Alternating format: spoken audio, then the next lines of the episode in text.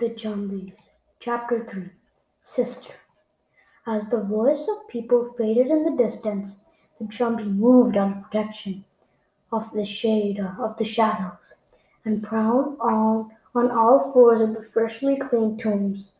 The low, flickering candles lit her naked body as she sniffed each grave. Her eyes reflect, reflected the light back as though they were candles themselves. Her limbs were as thin and as gnarled as branches. As she moved, the air rustled against her body.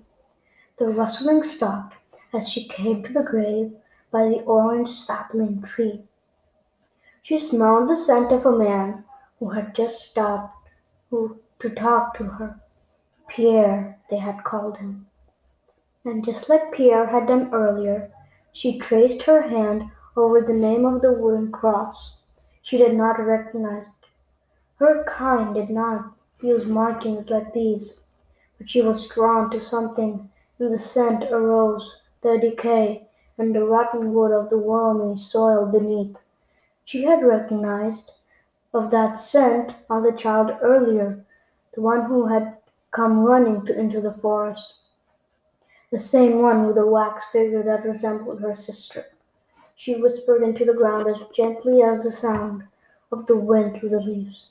Is that you? Her language was known to animals, plants, rocks, and other jumbies, but was but not understood by humans. You never came back. I never knew what happened to you. There was no answer, only the sound of waves crashing the sea. Did you give up your sissy for that child? She looks like she has lived for as long as you have been gone. Did they kill you, or did you die from being separated from us? She pressed her cheek against the ground and sang, Sister, sister mine from birth, rotting now beneath the earth, mingled bodies mud from mud, forever lost to human blood. Sister mine since time began, sleeping underneath the sand. One is lost, but one is found. A family broken, now make sound. A low rumble emitted the Jumbie's chest. It grew louder and louder and ended in a shriek that pierced the air.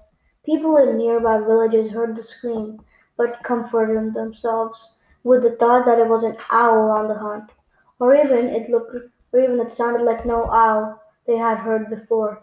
Muddy tears followed down the Jumbie hollow cheeks. As they touched the ground, they, tur- they turned into centipedes and scattered over the graves. When she stopped crying, she rose to her feet and said, Hush, hush now, sister. We will see if we can be we can be a family again. The Jumbie crept along the outskirts of the island, through the, the, the frothy sea where the water grew calm and warm. There, the open mouth of a swamp rolled from deep inland, meandering through a, thick mangrove forest with still, slick water. The Jumbie walked into the swamp and followed it to a muddy island. An old shack sat askew on it, its boards rotting with damp and falling away from the rusty nails that struggled to keep it together. The Jumbie called out. It was a low it was a low, throaty sound, nearby the indistinguishable from the croaking of the nearby frogs. The crepade from the children's song expect that it pierced the air like an arrow. The witch who owned the little shack heard the Jumbie's call at once, even though she was standing a mile away from her home. The witch was crouched over a patch of white mushrooms, catching the magic that only came in three hours after midnight.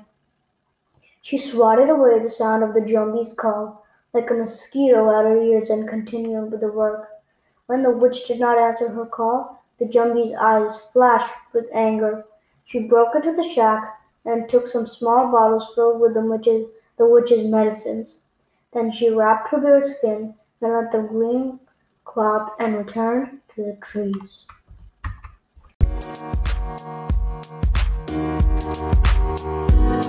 Thank you.